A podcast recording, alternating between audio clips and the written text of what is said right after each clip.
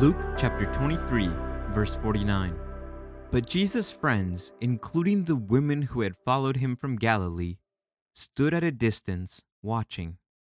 Here, Luke is referencing either Psalm 38, verse 11, My loved ones and friends stay away, fearing my disease, even my own family stands at a distance, or Psalm 88, verse 8, You have driven my friends away by making me repulsive to them. I am in a trap with no way of escape.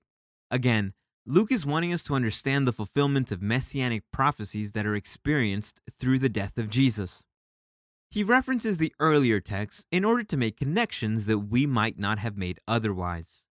It is probable that his first century audience would have caught on to the nuances of the fulfillment, but we need the prompts that come to us through the commentaries. As his friends watched, Jesus was unjustly crucified. He was righteous and he was holy but that did not stop the crucifixion from taking place.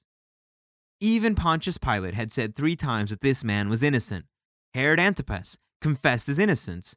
Even the centurion and a criminal confessed that he was innocent of any wrongdoing.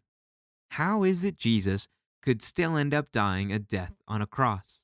But this was not just any death. It was not just the death of a good man, or the death of a great teacher, or even a great prophet. This death had an eschatological echo that was heard around the world.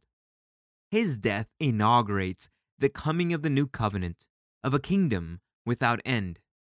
This was his goal from the very beginning.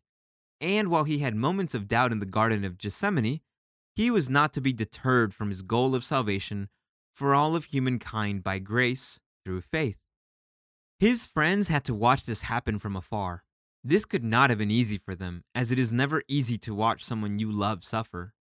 But they had to understand the incredible sacrifice on which the turning of the world hangs.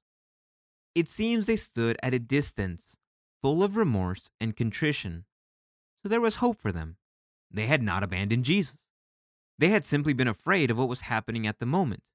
In the book of Acts, we see that this witness became a major motivation for them to continue the work of Christ in the first century. And truly, these people changed the course of history by simply refusing to regard this occurrence as anything less than the salvation of the world. Almost all went to their deaths proclaiming the power of Jesus on the cross as the final blow against sin and evil in the world. Do we have such conviction? How can we recognize the power of the sacrifice that Jesus made for us? How can we share this power with those who don't know?